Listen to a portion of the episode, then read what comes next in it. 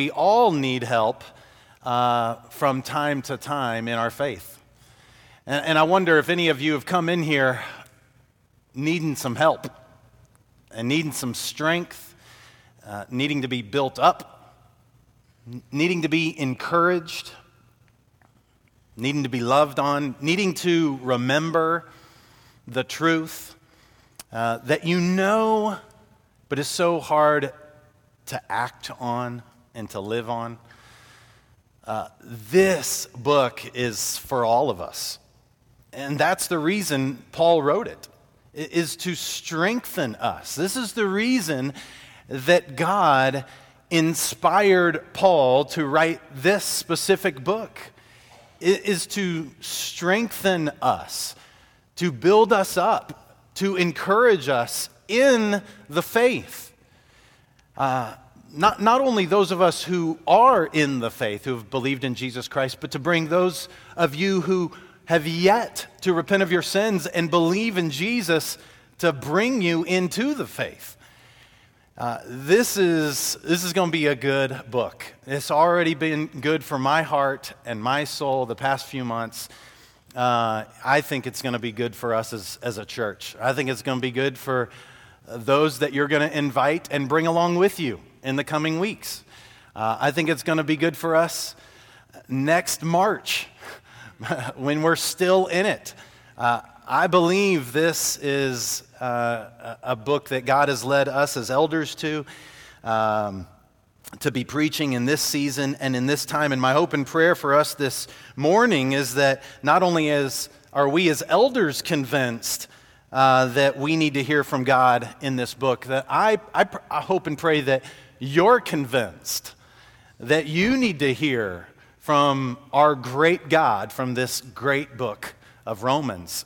And that we as a church would be convinced and commit ourselves to regularly gathering together to hear directly from the Lord each and every week uh, about His Son, who is the Word, from these very words each and every week that we might be strengthened, that we might be encouraged in this book of Romans.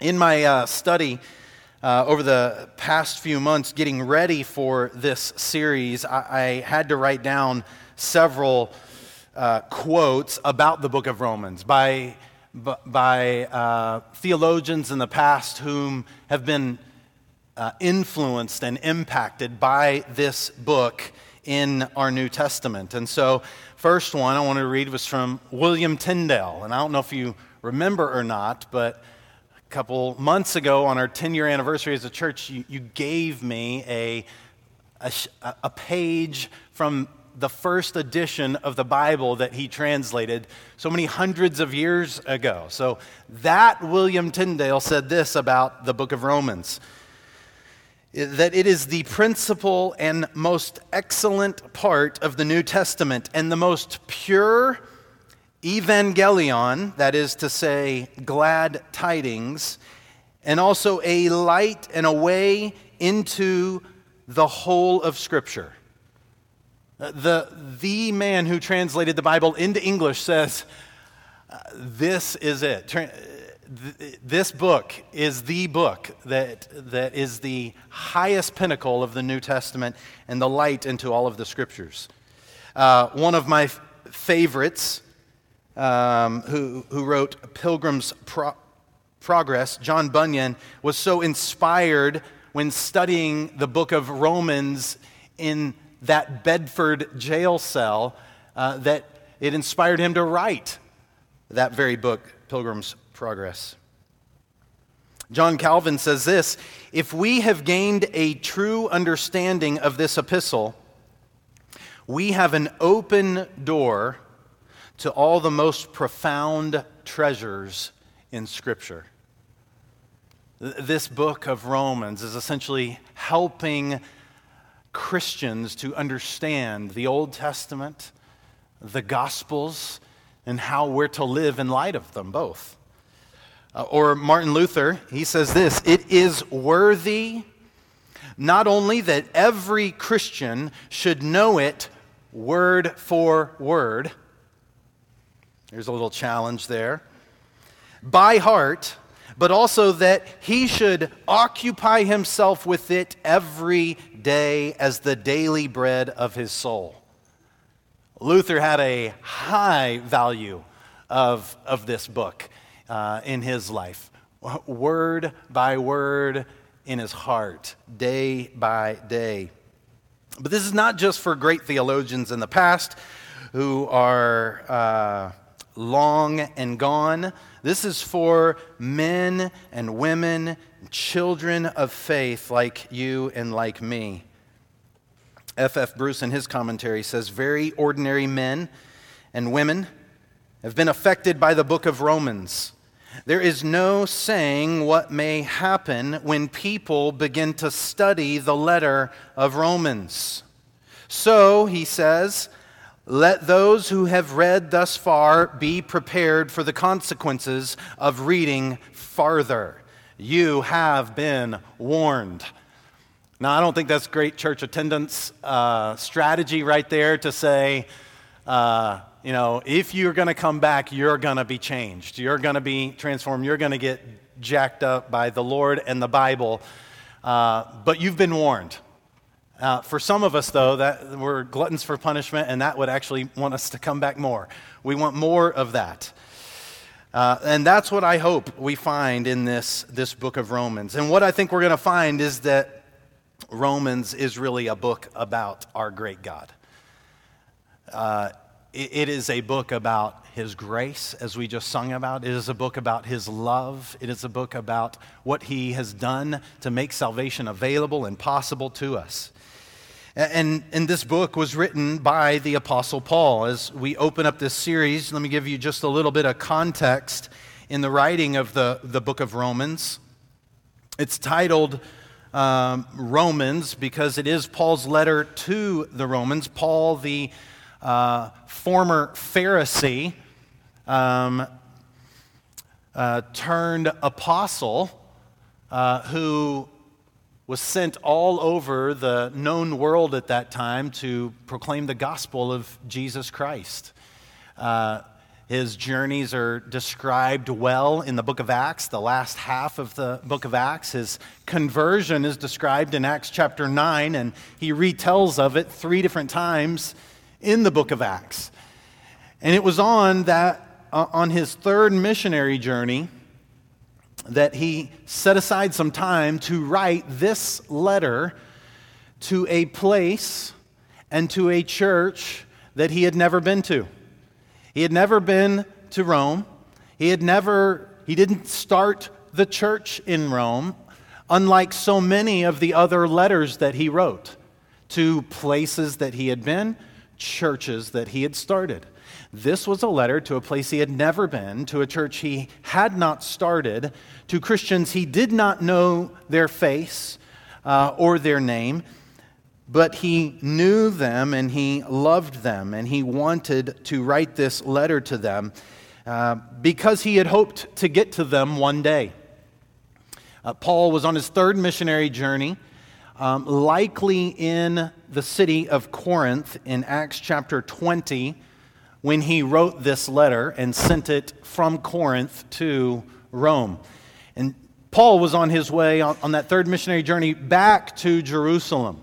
And he had been to many of the churches that he had started and had taken an offering from them and was taking it back to Jerusalem. Those Gentile churches who had come to faith in Jesus had uh, taken out their wallets uh, and given an offering to the Lord first and to the Jewish church second uh, for Paul to be able to take back to because they had benefited spiritually from the Jerusalem Jewish church.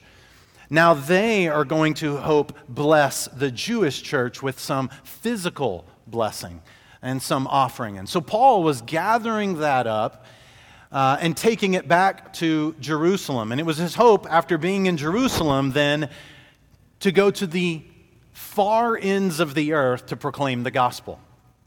And if you'll read in Romans chapter 15, he says that the gospel has been proclaimed in all of the area that he had just been traveled in. And eh, he wanted to get to the far ends of the earth, what he at that point knew was Spain. And he saw Rome as kind of being the launching off point to the furthest west point that, that he hadn't been to. If he could start in Rome, he could get to Spain. And he could get to all of these other places in that direction. And so he was hoping that Rome would be kind of his base, kind of a place where he would be supported and encouraged and, and helped financially to be able to get the gospel to the ends of the earth. And so he's writing to them to prepare, for, prepare them for this hopeful visit that uh, he would get to. Well, on his way to Jerusalem in Acts chapter 21, a prophet named Agabus tells him that when he gets to Jerusalem, he's going to be bound in chains and put in prison. And Paul accepts that reality, and yet, because Christ himself told him he would eventually get to Rome, he trusts that through chains, he would eventually get to this place. And he goes to Jerusalem.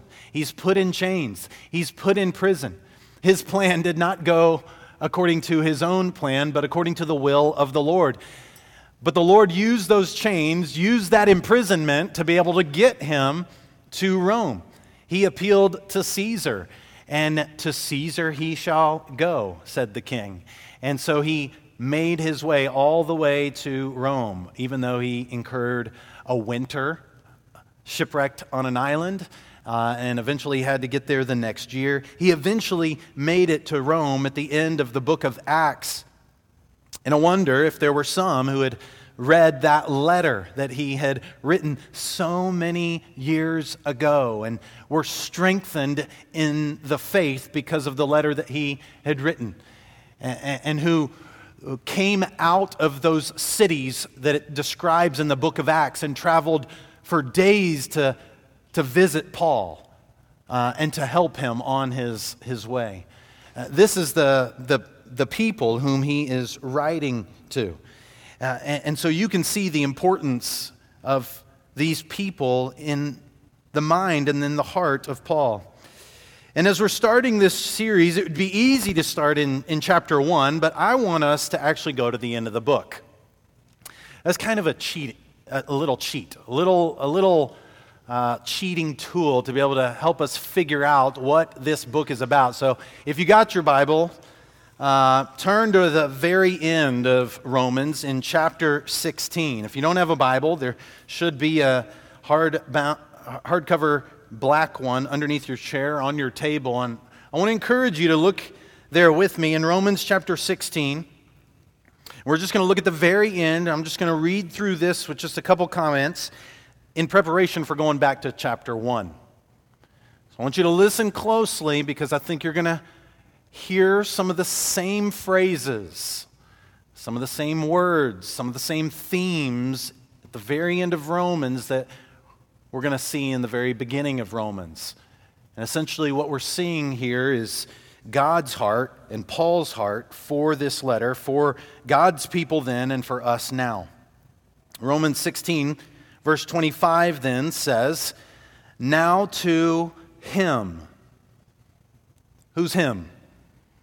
The Lord. We, we see that if you look down at the very end in verse 27 to the only wise God. So now to him, the only wise God, Paul writes, who is able to strengthen you according to my gospel and the preaching of Jesus Christ, according to the revelation of the mystery that was kept secret for long ages, but has now been disclosed and through the prophetic writings has been made known to all nations, according to the command of the eternal God to bring about the obedience of faith. To the only wise God be glory forevermore through Jesus Christ. Amen.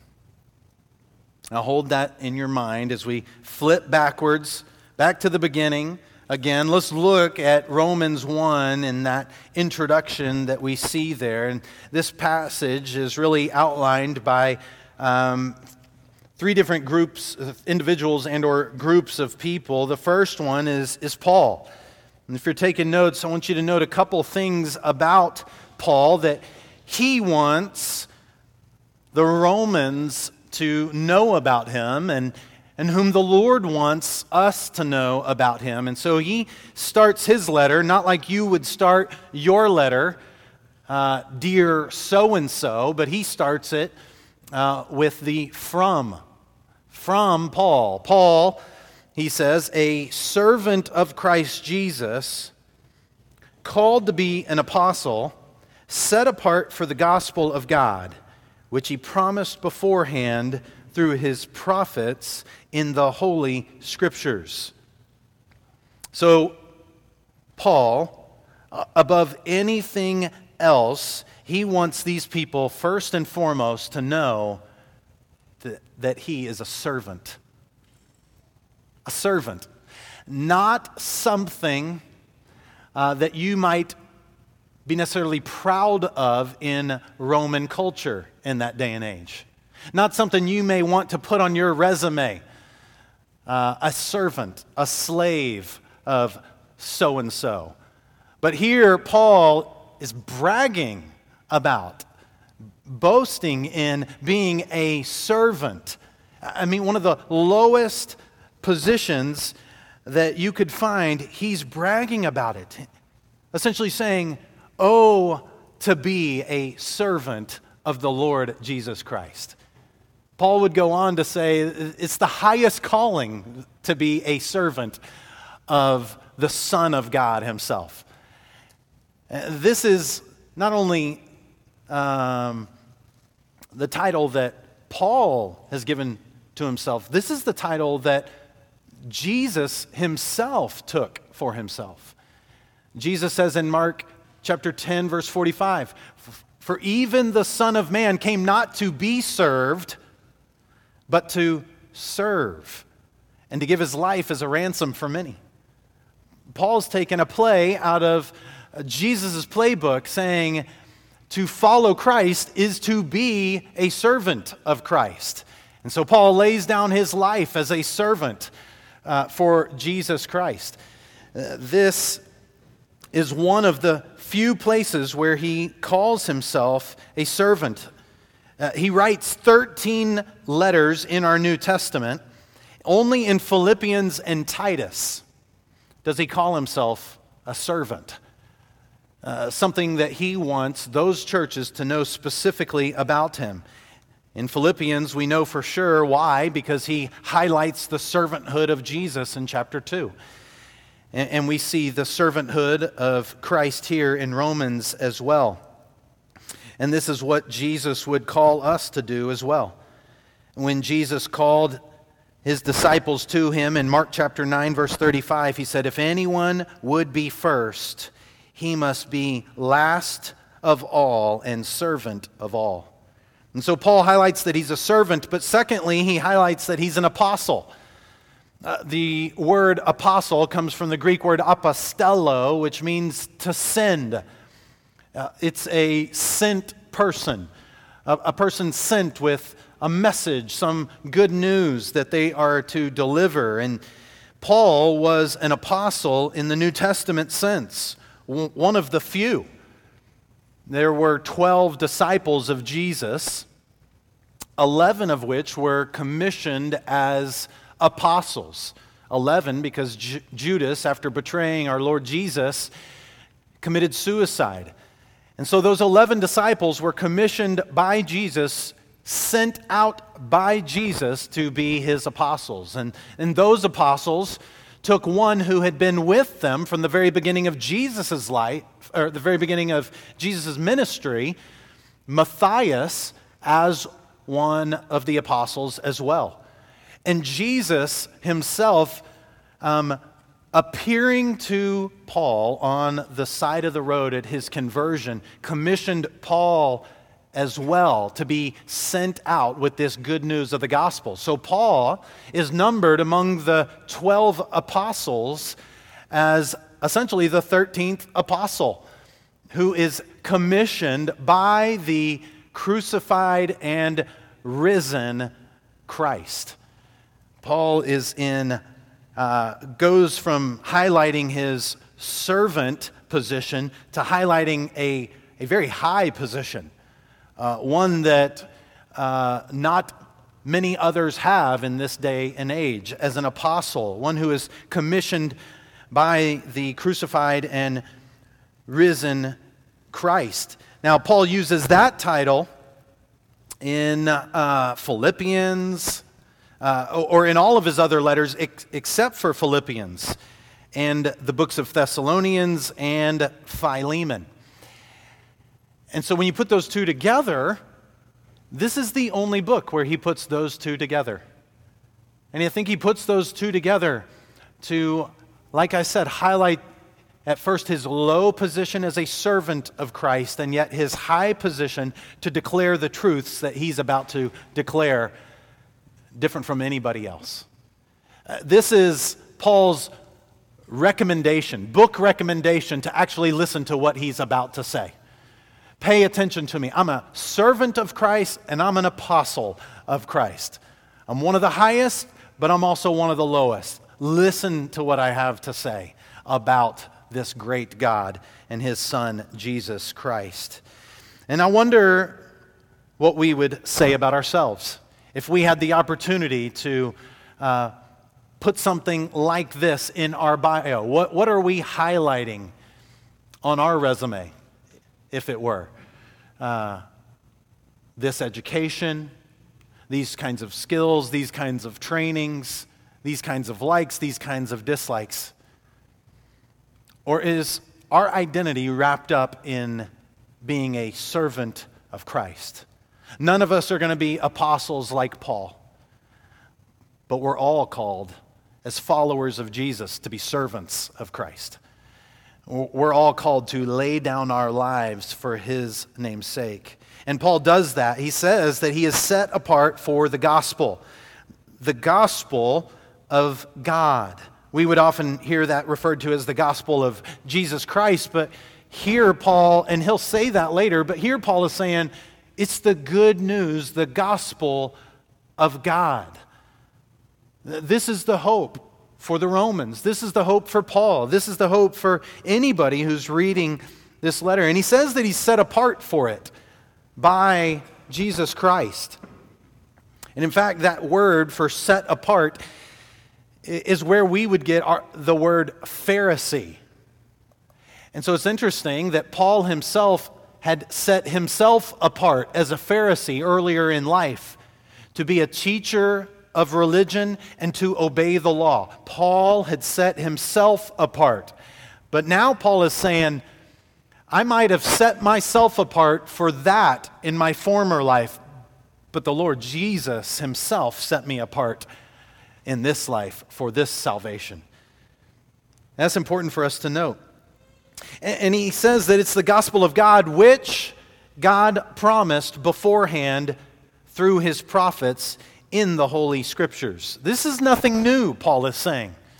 Paul is saying this is the same thing that has been said for hundreds and thousands of years. God wrote these things in the Old Testament scriptures hundreds and thousands of years ago so that when they came to fruition, you would actually believe them and believe that they came from God Himself.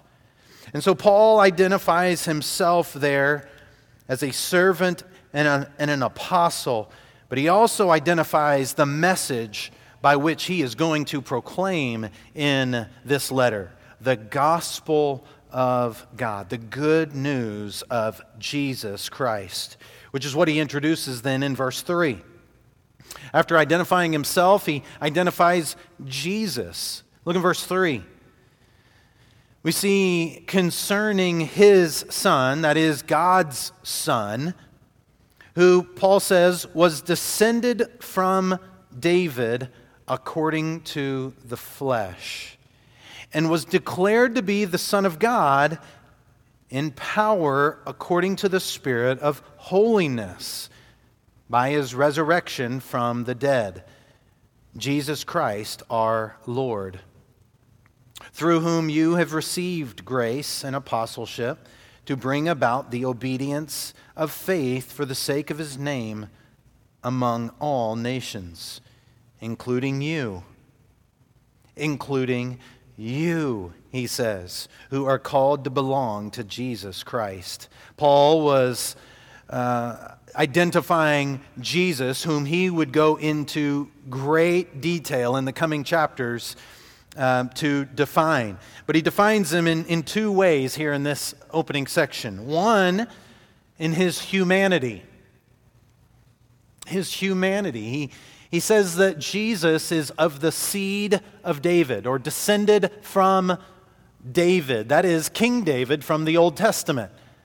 Because in the book of 2 Samuel, chapter 12, God promised David would have somebody sitting on his throne forever and ever and ever and ever. And Jesus comes, as highlighted in both of his genealogies, in Matthew and in Luke, as one who was of the seed of David, descended of David. And so Paul is highlighting his humanity.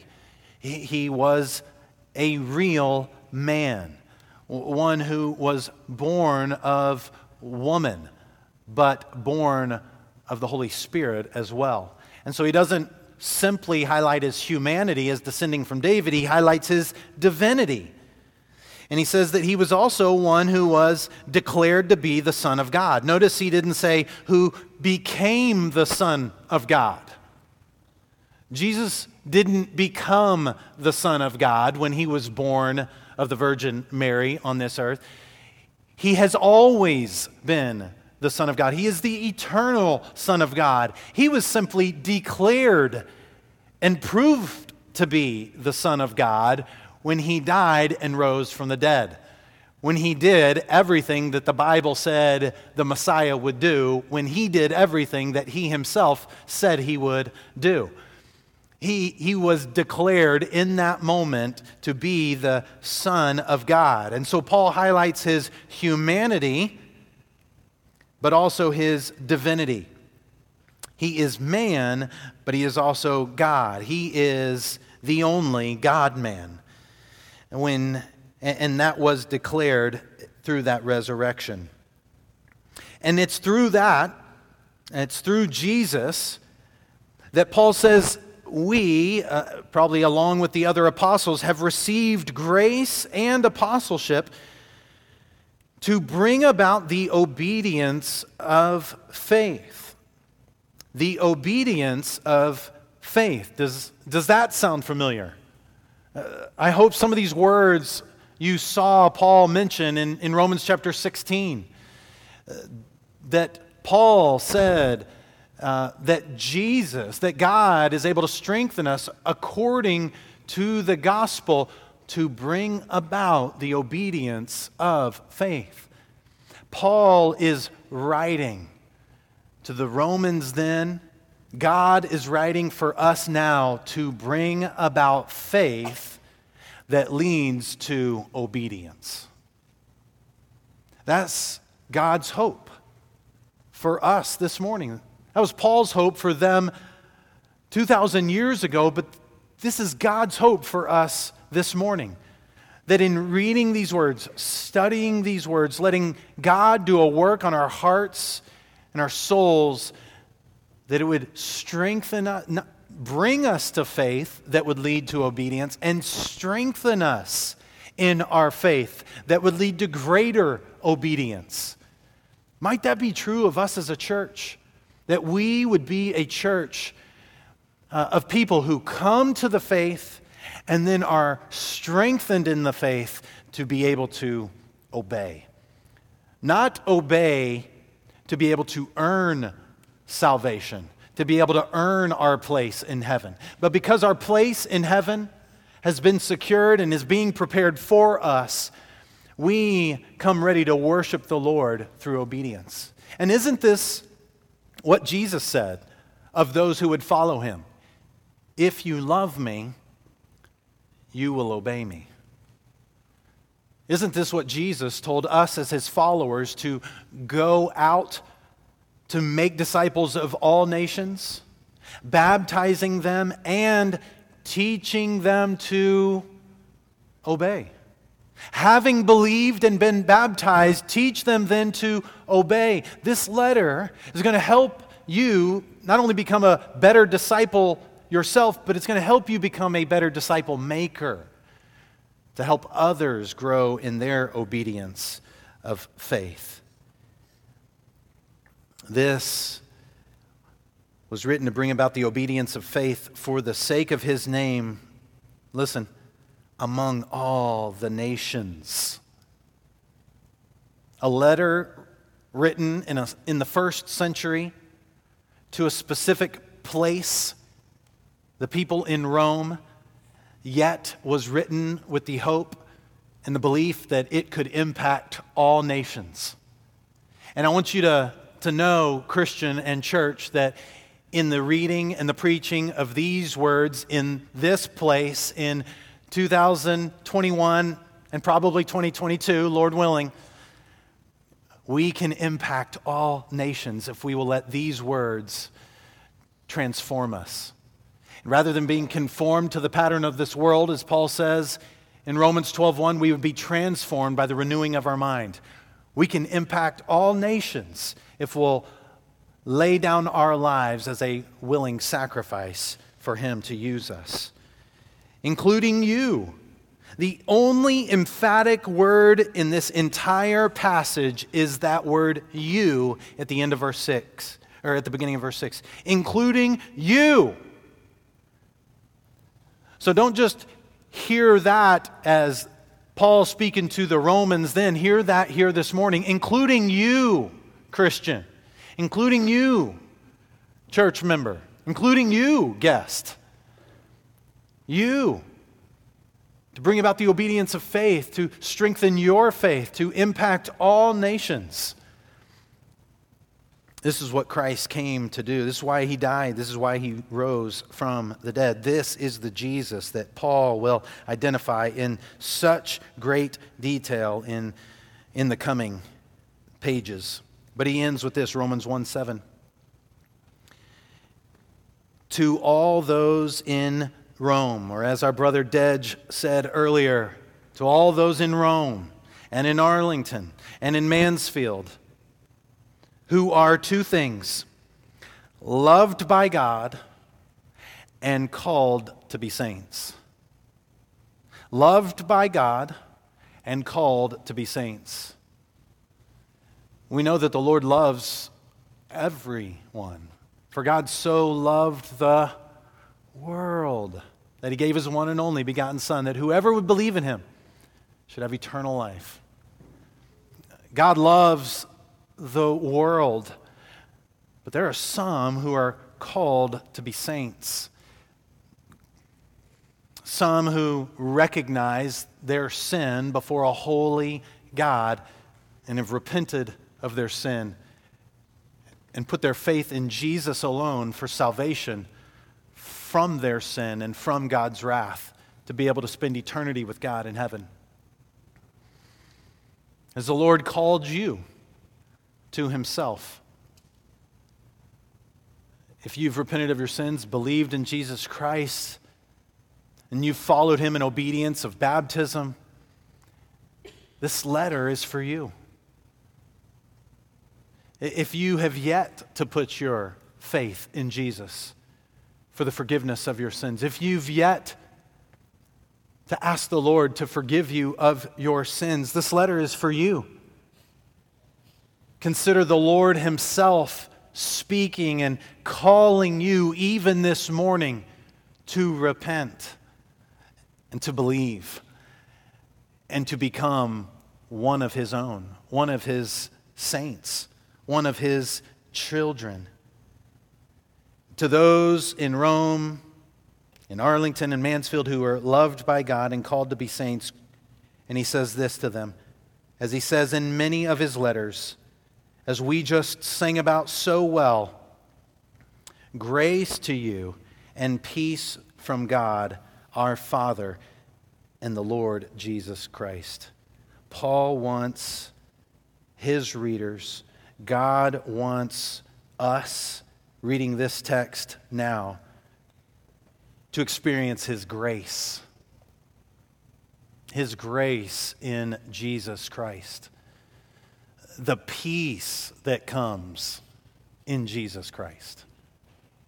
And only those who have repented of their sins and believed will be able to experience that grace and that peace. This is what he says in, in, Romans chapter 8. He says, Therefore, there is now no condemnation for those who are in Christ Jesus. For the law of the Spirit of life has set you free in Christ Jesus from the law of sin and death. For God has done what the law, weakened by the flesh, uh, could not do by sending his own son in the likeness of sinful flesh and for sin. He condemned sin in the flesh in order that the righteous requirement of the law might be fulfilled in us, who walk not according to the, to the flesh, but according to the Spirit. For those who live according to the flesh set their minds on the things of the flesh. But those who live according to the Spirit set their minds on the things of the Spirit. For to set the mind on the flesh is death, but to set the mind on the Spirit is life and peace. The mind that is set on the flesh is hostile to God, for it does not submit to God's law. Indeed, it cannot. Those who are in the flesh cannot please God. But you, however, are not in the flesh, if in fact the Spirit of God dwells in you. Anyone who does not have the Spirit of Christ does not belong to him. But if Christ is in you, although your body is dead because of sin, the Spirit is life because of righteousness. If the Spirit of Him who raised Jesus from the dead dwells in you, he who raised Christ Jesus from the dead will also give life to your mortal bodies as well. So then, brothers, we are debtors, not to the flesh to live according to the flesh. For those, for if you live according to the flesh, you will die. But if by the Spirit you put to death the deeds of the body, you will live. For all who are led by the Spirit of God are sons of God. For you did not receive the spirit of slavery to fall back into fear, but you have received the spirit of adoption as sons, by whom we cry, Abba, Father. The Spirit Himself bears witness with our spirit that we are children of God. And if children, then heirs, heirs of God and fellow heirs with Christ, provided we suffer with Him, in order that we may also be glorified with Him. For I consider that the sufferings of this present time are not worth comparing to the glory that is to be revealed. For the creation waits with eager longing for the revealing of the sons of God. For the creation was subjected to futility, not willingly, but because of him who subjected it, in hopes that the creation itself would be set free from its bondage to corruption and obtain the freedom of the glory of God. And we know that the whole creation has been groaning together in the pains of childbirth until now. And not only the creation, but we ourselves who have the first fruits of the Spirit groan inwardly as we wait eagerly the adoption as sons, the redemption of our bodies. In this hope, we are saved. Now, hope that is seen is not hope. For who hopes for what he sees? But if we hope for what we do not see, we wait for it with patience. Likewise, the Spirit helps us helps us in our weakness. For we do not know what to pray for as we ought. But the Spirit Himself intercedes for us with groanings too deep for words. And He who searches hearts knows what is the mind of the Spirit because the Spirit intercedes for the saints, the saints who are called according to his purpose.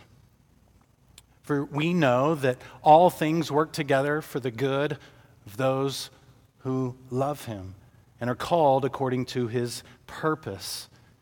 For those whom he foreknew, he also predestined to be conformed to the image of his Son, that he might be the firstborn among many brothers. And those whom he predestined, he also called, and those whom he called, he also justified, and those whom he justified, he also glorified. What then shall we say to these things? If God is for us, who can be against us? He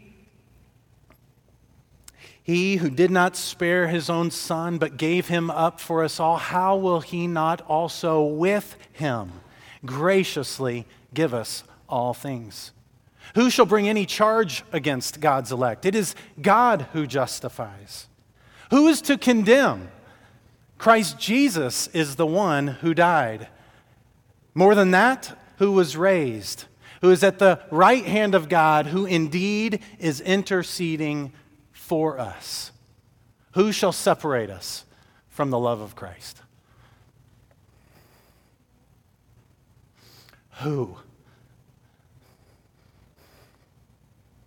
Who shall separate us from the love of Christ? Shall tribulation, distress, persecution, famine, nakedness, danger, sword, as it is written, For your sake we are being killed all the day long. We are like sheep to be slaughtered. No. No, in all these things we are more than conquerors through him who loved us. For I am sure for I am sure that neither death, nor life, nor angels, nor rulers, nor things present, nor things to come, nor powers, nor height, nor depth, nor anything in all of creation will be able to separate us from the love of God in Christ Jesus our Lord. That is the grace and the peace that Paul wants you to know. May we, as God's people, here at the Fields Church, know that grace as we study this book. May we be ever transformed by it. And if you're here with us this morning, I pray to God that your heart has been awakened as only the Lord can awaken and drawn nearer to Him, and that you would find He is not far from any of us. Let's pray. Father, help us. Strengthen us in the faith. God, if there's a brother or sister of mine, a son or daughter of yours here this morning that needed your help and encouragement and strength, God, I pray that they feel it palpably this morning, tangibly this morning that they leave lifted up, encouraged, built up, strengthened in the faith to bring about the obedience that comes from faith. God, I pray that if there was someone who knew not of the hope that only comes in Jesus Christ, that they this morning, having heard of salvation from sin, through Christ's death and resurrection alone that they would confess their sins before you and put their hope and faith in you. Lord, we come confessing of our great need for you. We need you, yes, once and for all to save us and justify us, but we need you every moment, every day, every hour we need thee. And so, Lord, strengthen us. Help us to be whom you want us to be. We worship you as only you are to be worshiped, our great God and Savior, Jesus Christ. Amen.